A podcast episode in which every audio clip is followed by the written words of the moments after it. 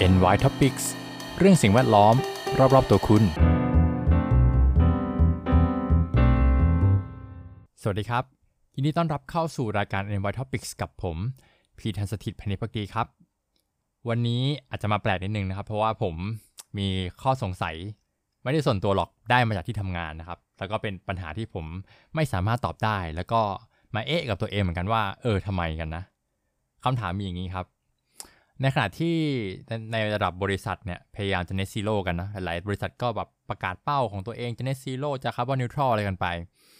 บริษัทเหล่านั้นต้องทำเพราะอะไรครับ อาจจะเป็นเรื่องภาพลักษณ์ อาจจะเป็นเรื่องการแข่งขันทางการค้าอะไรอย่างนี้ใช่ปะอันนี้มันก็พอจะฟังดูขึ้นอยู่คือมันเหมือนแบบอาจจะถูกกดดันด้วยผู้บริโภคด้วยอะไรอย่างเงี้ยฮะแล้วระดับประเทศล่ะทำไมถึงจะต้องทำคุณพอนึกออกไหมครับ บริษัทเอกชนเนี่ยอาจจะทำเพราะว่าโดนกดดัน ว่าเขาทำกันแล้วก็ทำบ้างอะไรเงี้ยระดับประเทศจริงๆ ถ้าให้ต่อไวๆก็คงจะเหมือนกันนะครับ แต่ว่าระดับประเทศเนี่ยมันค่อนข้างวัดยากนะไอถ้าเป็นบริษัทเอกชนเงี้ยเราเราทำกิจกรรมเงี้ยมันก็วัดวัดได้ง่าย แต่ในระดับในระดับประเทศเนี่ยผมไม่ไม่มั่นใจจริง ๆ ว่าเขาคิดคาร์บอนไอเคาติ้งกันยังไง แล้วก็จะเนซิโร่ด้วยวิธีอะไรอย่างเงี้ยเพราะว่าระดับประเทศมันก็จะเป็นการเป็นมวลรวมใช่ไหมคนอยู่ในประเทศนั้นทำกิจกรรมปล่อยก๊าซเรือนกระจกเท่าไหร่อะไรเงี้ยอันนี้ผมก็ไม่เป๊ะจริงๆไม่รู้เหมือนกันว่า เขาวัดยังไงแล้วจะลดกันได้ยังไง อันนี้ก็ยอมรับตรงๆว่าไม่ไม่แม่นเป๊ะนะครับ ไม่เข้าใจเหมือนกัน เพราะว่าเราจะจะเคยชินกับการเป็นบริษัทเอกชนเนาะพอที่ก็ทำมานะครับ ก็พอจะรู้เรื่องบ้าง แต่ระดับประเทศเนี่ยผมไม่รู้ว่าเวลากระทรวงทรัพยากรธรรมชาติและสิ่งแวดล้อมกรมใหม่ที่เขาจะตั้งขึ้นมาครับกรมโลกร้อนเนี่ยเขาจะควบคุมอะไรบ้าง อันนั้นเป็นอีกประเด็นหนึ่งแต่ประเด็นที่เราจะคุยกันวันนี้คือทำไมเขาต้องทำ ถ้าให้ตอบแบบกำปั้นทุบดินนะครับ ก็คืออ้าวกูไปลงไปลงนามกันมาแล้วไปลงชื่อไป UN ไปขอบใช่ไหมครับขอบ28 แล้วปีนี้ขอบ 26 27เนี่ยไทยก็ไปคุณคุณประยุทธ์ก็ไปใช่ไหมไปประกาศเป้าหมายอะไรไว้เอ่อทำไมต้องประกาศด้วย นอกเหนือจากการว่าโดนกดดัน โดนนานาประเทศกดดัน แล้วก็เป็น UN เนาะ United Nation ก็คือเรามาทำเป้าหมายร่วมกัน เรามีมิชชั่นร่วมกันช่วยลดโลกร้อนร่วมกัน เพราะว่านี่ก็เป็นโลกของเรา อันนี้มันตอบแบบโลกสวยไง อ่า ทุนนึกออกไหมแต่ความเป็นจริงแล้วอะมันโลกสวยอย่างนั้นหรือเปล่า มันก็อาจจะไม่ใช่ ซึ่งฉากหลังเนี่ยผมคิดว่ามันก็คงมีหลายเหตุผลแหละ เออ ถ้าตอบแบบว่าอันนี้เป็นความเห็นส่วนตัวก็คงแบบโชว์พาวประมาณนึง เมื่อก่อนอาจจะแข่งกันด้วยออวิทยาการวิทยาศาสตร์ ไปดาวอังคาร ไปพระจันทร์ใช่ไหมแต่ตอนนี้มันเปลี่ยนไปแล้วยุคสมัยเปลี่ยนไป เพราะฉะนั้นการเบ่งการอวดกันเนี่ยของแต่ละประเทศก็อาจจะกลายเป็นเรื่องเป้าหมายในซีโร่หรือเปล่า ผมเป็นคนดีนะ ผมสนับสนุนประเทศที่ได้รับผลกระทบนะ ก็คงเหมือนเรื่องอื่นเรื่องสงครามเงี้ยอะยื่นมือไปช่วยเหลืออ่าร่วมอ่ายอมรับคนอพยพมาอะไรเงี้ย อันนี้ก็เป็นอีกเรื่องหนึ่งอะผมช่วยโลกนะ ผมลดโลกร้อนนะ ผมปล่อยคาร์บอนน้อยนะ ผมนู่นนี่นั่นใช่ไหมอันนี้ก็เป็นการโชว์พาวแบบหนึ่งอันนี้เป็นความเห็นส่วนตัวนะครับ ทีนี้ผมด้วยความสงสัยของผมเนี่ย ผมด้วยความความรู้ประสบการณ์เนี่ยผมก็ตอบประมาณนี้ทีนี้ผมเลยอยากรู้ว่าคนอื่นเขาคิดยังไงกันบ้าง ก็พยายามไปหาดู แต่ว่าก็ไม่ค่อยได้รับคำตอบที่ที่ตรงใจสักเท่าไหร่นะครับ เหมือนทุกคนก็รู้เหมือนกันว่าแบบเออ UN สั่งมาเป็นความร่วมมือเป็นแบบว่าเหมือนเป็นโกร่วมกันเป็นเป้าหมายร่วมกันของโลกใบนี้ที่ต้องช่วยกันรักษาสิ่งแวดล้อม อันนี้มันคือตอบแบบโลกสวยไงผมก็เลยอยากได้แบบที่มันแบบดูให้มันแบบมีเหตุผลมีเหตุมีผลมากกว่าการเป็นโลกสวยอะนะขึ้นมานิดนึงก็เลยไปถาม Chat GPT ครับ วันนี้ก็เลยจะมาเอาคำตอบจาก Chat GPT เนี่ยมา เล่าให้ฟังอีกทีหนึ่งทุกคนก็คงรู้นะว่า Chat GPT เนี่ยมันก็คงก็เอาข้อมูลจากแบบในในอินเทอร์เน็ตนั่นแหละมาตอบเราครับ อะทีนี้ เดี๋ยวผมจะไล่อ่านเหตุผลที่ Chat GPT ตอบผมกลับมานะ ผมถามเขาไปว่า why many countries have to set net zero target ก็คือทำไมต้องแบบตั้งเป้าด้วย อะ มาดูเขาตอบว่าไงนะครับ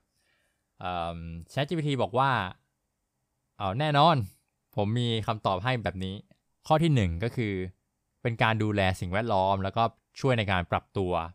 อืม ถ้าเป็นภาษาอังกฤษก็คือเป็น climate change adaptation นะครับ แปลไทยอาจจะแบบไม่ค่อยเข้าใจเท่าไหร่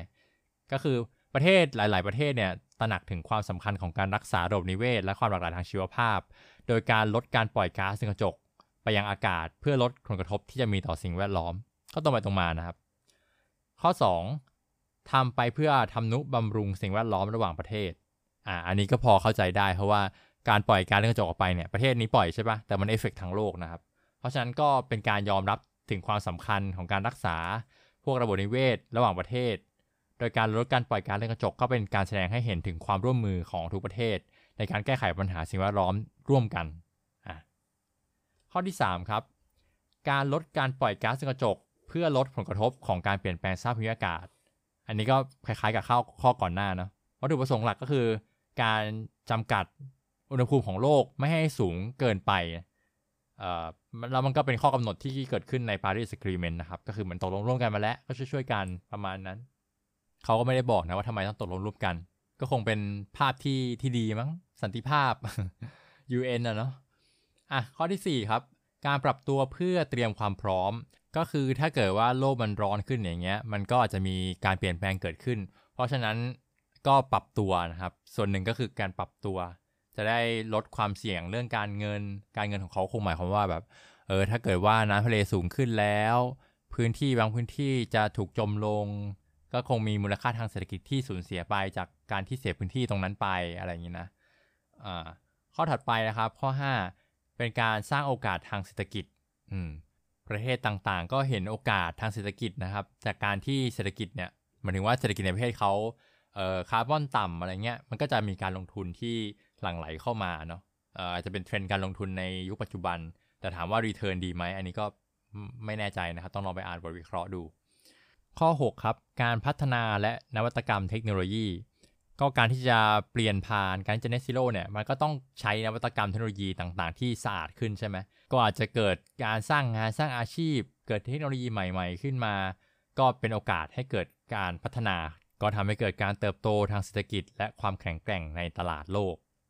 และข้อสุดท้ายนะครับที่เขาให้มาก็คือ การป้องกันและการทำความเข้าใจต่อความเสี่ยง การจัดการกับการเปลี่ยนแปลงสภาพภูมิอากาศเป็นเรื่องเสี่ยง การกำหนดเป้าหมายลดการปล่อยก๊าซเรือนกระจก เป็นทางเลือกที่ช่วยลดความเสี่ยงทางการเงินและเศรษฐกิจ และสร้างความเข้าใจในการจัดการกับอุบัติเหตุที่เป็นผลมาจากการเปลี่ยนแปลงสภาพภูมิอากาศ ก็คือว่าก่อนที่มันจะมีความเสี่ยงเกิดขึ้นเนี่ยเราก็ทำความเข้าใจกับมันใช่ไหมก็พอเข้าใจแล้วเราก็จะได้มี action เพื่อที่จะไปจัดการกับความเสี่ยงตรงนั้นได้ ก็จะสะท้อนออกมาเป็นผลประโยชน์ทางด้านการเงินและเศรษฐกิจนั่นแหละ ก็ ChatGPT ก็พูดวนไปวนมานะครับ ก็เป็นเรื่องประมาณนั้นแหละ ทีนี้ผมเลยอยากได้คำตอบที่มันแบบ real ขึ้นนะครับ ผมก็เลยถามมันกลับไปว่า don't be so optimistic ก็คืออย่ามองโลกในแง่บวกมากนัก give me the real reason มันก็เลยตอบกลับมาว่าเหตุผลก่อนหน้านี้ที่มันพูดไปเนี่ยเป็น motivative เป็น motivation ในแง่บวก เป็นแรงจูงใจในแง่บวก ที่แต่ละประเทศมีการเซตเป้าหมายในซีโร่ใช่ไหมแล้วมันก็จะมีอีกอ่าอ่าอีกเหตุผลอีกชุดหนึ่ง ซึ่งเป็น self interested reason ก็คือเหมือนว่าเป็นเหตุผลส่วนตัว มันก็ตอบมาให้มี 7 ข้อเหมือนกันอะข้อแรกนะครับก็คือเป็นเรื่องความสัมพันธ์ระหว่างประเทศและภาพลักษณ์อ่าอันนี้ดูดูเข้าเขากับที่ผมเออใบไว้ช่วงแรกไหมอาคิดเหมือนผมนะอ่าการตั้งเป้าหมายในซีโร่อาจเกี่ยวข้องกับ การเสริมสร้างภาพลักษณ์ และตำแหน่งของประเทศในเวทีโลก การแสดงให้เห็นถึงการทำสิ่งที่ดีต่อสิ่งแวดล้อม สามารถมีผลต่อความสัมพันธ์ทางการทูต การเจรจาการค้า และความร่วมมือระหว่างประเทศ ข้อ 2. การเข้าถึงตลาดและความสัมพันธ์ทางการค้า การเข้าถึงตลาดและความสัมพันธ์ทางการค้าอาจขึ้นกับมาตรฐานด้านสิ่งแวดล้อม และการตั้งเป้าหมายที่เกี่ยวข้องกับสิ่งแวดล้อม การตั้งเป้าหมายนี้อาจจะช่วยให้ประเทศเนี่ยสอดคล้องกับ expectation หรือความคาดหวังของนานาประเทศ แล้วก็หลีกเลี่ยงกำแพงทางการค้าที่อาจจะเกิดขึ้น ในประเทศที่มี high carbon footprint หรือว่า product บางอันที่มีการปล่อยคาร์บอนเยอะอะไรอย่างเงี้ยนะฮะข้อ 3 ก็คือการจัดการความเสี่ยง รัฐบาลและธุรกิจเริ่มรับรู้ถึงความเสี่ยงทางการเงินและเศรษฐกิจที่เกี่ยวข้องกับการเปลี่ยนแปลงสภาพอากาศ การตั้งเป้าหมายในเซโร่ อาจเป็นทางเลือกในการลดความเสี่ยงเช่นกัน เช่น โลกร้อนใช่ไหมก็เกิดแบบ extreme weather ร้อนจัดอย่างเงี้ย การที่เรารู้ล่วงหน้าแล้วก็แบบแก้ไขปัญหาแต่เนิ่นก็อาจจะเป็นการลดผลกระทบที่อาจจะเกิดขึ้นจากเหตุการณ์เหล่านั้นได้ ข้อ 4 ครับ ความมั่นคงทางพลังงาน การกระจายเอ่อ energy source นะครับ แหล่งที่มาของพลังงานก็เอ่อแล้วก็ลดการใช้การพึ่งพา fossil fuel นะครับ อาจจะช่วยเสริมสร้างความมั่นคงทางพลังงานของประเทศ การตั้งเป้าหมาย Net Zero ก็มีความเกี่ยวข้องกับการเลือกใช้พลังงานที่สามารถใช้พลังงานทดแทนได้ เช่น พลังงานจากลม พลังงานแสงอาทิตย์ หรือพลังงานน้ำอันนี้ผมค่อนข้างเห็นด้วยนะ เพราะว่าไม่งั้นก็เราก็อาจจะต้องพึ่งพาแบบแหล่งพลังงานเดิมๆอย่างเงี้ยซึ่งเป็น fossil fuel ซะส่วนใหญ่ การที่ทำพลังงานหมุนเวียนได้เนี่ยมันก็เกิดขึ้นทุกที่เนาะ แล้วแต่พื้นที่ไหนเหมาะกับทำอะไร บางพื้นที่อาจจะเหมาะกับการทำโซลาร์เซลล์บางพื้นที่ลมแรงหน่อยก็ติด wind wind farm อะไรเงี้ยมันก็ทำให้พลังงานมันกระจายสูตรมากขึ้นนะแทนที่จะต้องพึ่งพากับประเทศที่เป็นมหาอำนาจทางน้ำมัน เขาจะหยุดผลิตขึ้นมา ก็กระทบกันไปหมดค่าไฟก็แพงขึ้น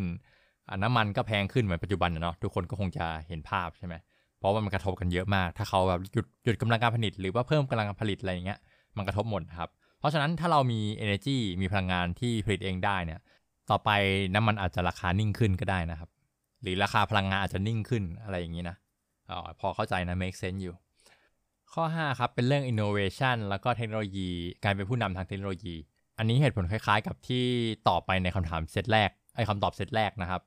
ก็เป็นเป็นผู้นำมีการพัฒนาแล้วก็เศรษฐกิจก็คงจะเติบโตจากการที่มีการพัฒนาเหล่านั้นนะครับเออพวกโลคาร์บอนเทคโนโลยีอะไรเงี้ย อ่าข้อ 6 ครับ เป็นเรื่อง social แล้วก็ political stability ความมั่นคงทางสังคมแล้วก็การเมืองครับ การที่เราแก้ปัญหา climate change ได้ครับ ก็ทำให้การเมืองและสังคมเสถียรมากขึ้น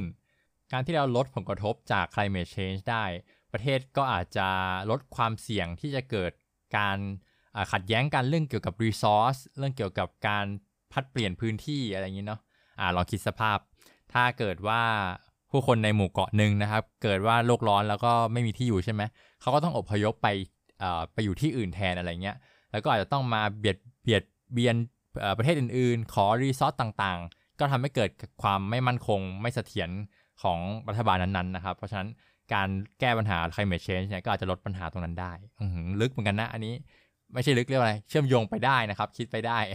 ซึ่งก็จริงนะ อันนี้ไม่เถียงผมก็เห็นด้วยอยู่ แต่มันค่อนข้างแบบ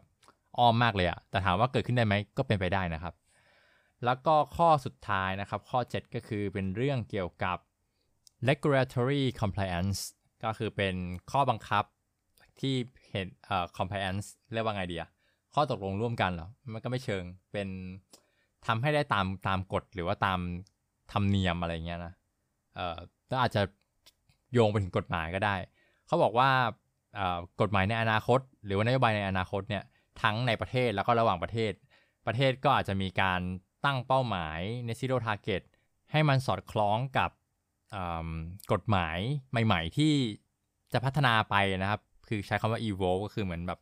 พัฒนาเปลี่ยนแปลงไปในอนาคต ก็คือเหมือนว่าเออประเทศนู้นเขาก็ตั้งกฎหมายเขาใช่ไหมเกี่ยวกับเรื่อง climate change ถ้าเราถ้าเราไม่ทำเนี่ยไม่ตั้งบ้างอะครับเศรษฐกิจหรือคนในประเทศเราที่จะกฎหมายเรามีมีอำนาจเนี่ย เขาก็ต้องอไปปรับตามประเทศเป้าหมายที่เขาไปสมมติไปค้าขายใช่ไหมเขามีประเทศเขามีกฎหมายอย่างเงี้ยถ้าเราประเทศเราไม่มีครับ ประชาชนหรือว่าธุรกิจในประเทศก็ต้องดิ้นรนต้องอาดับปรับปรับตัวใช่ไหมแต่การที่เราทำเองก่อนอย่างเงี้ยอย่างที่ประเทศไทยใช่ไหมมีตั้งกรมโลกร้อนแล้วก็มีพรบโลกร้อนอะไรขึ้นมาครับ ก็เหมือนเป็นการช่วย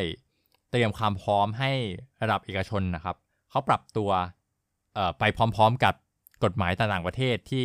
ตั้งออกมาว่าแบบเออผมกีดกันแล้วนะ คุณปล่อยคาร์บอนสูงเกินไป ผมต้องชาร์จ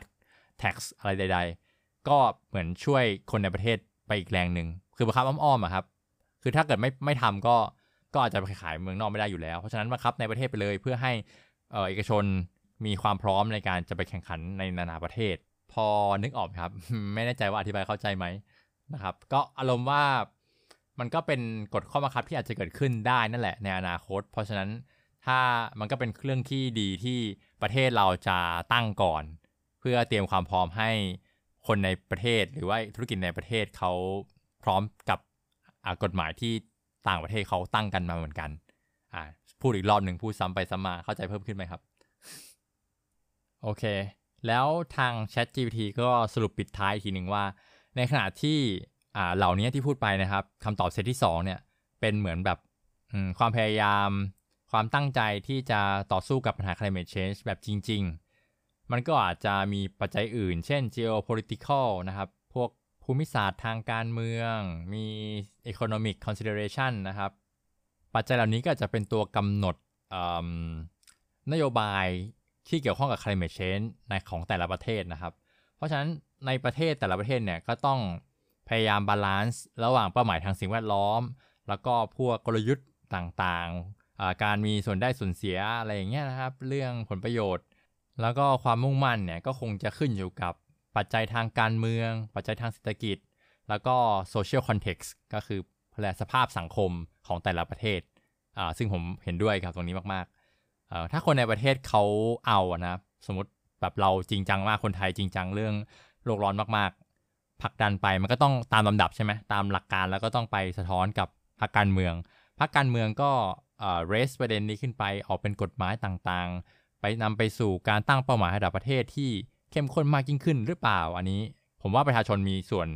สำคัญในเกมนี้เยอะเหมือนกันนะครับ ในการกำหนดเป้าหมายเนี่ย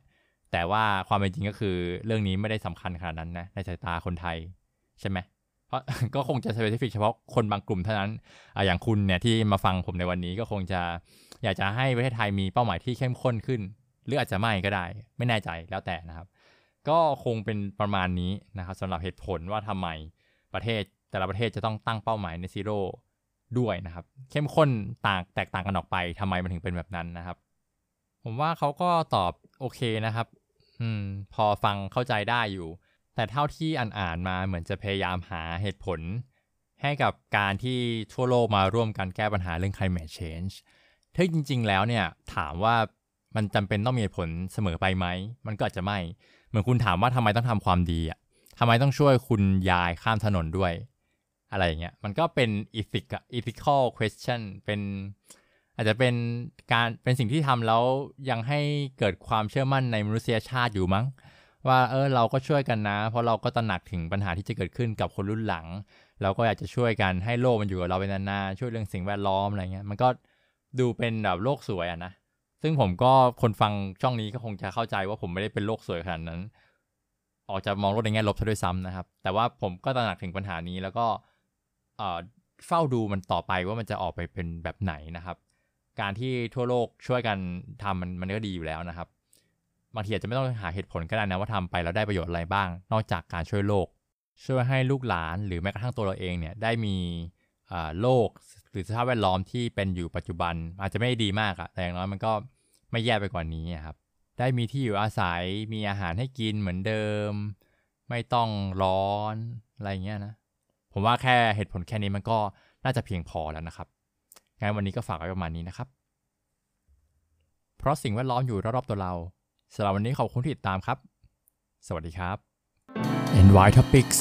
เรื่องสิ่งแวดล้อมรอบๆตัวคุณ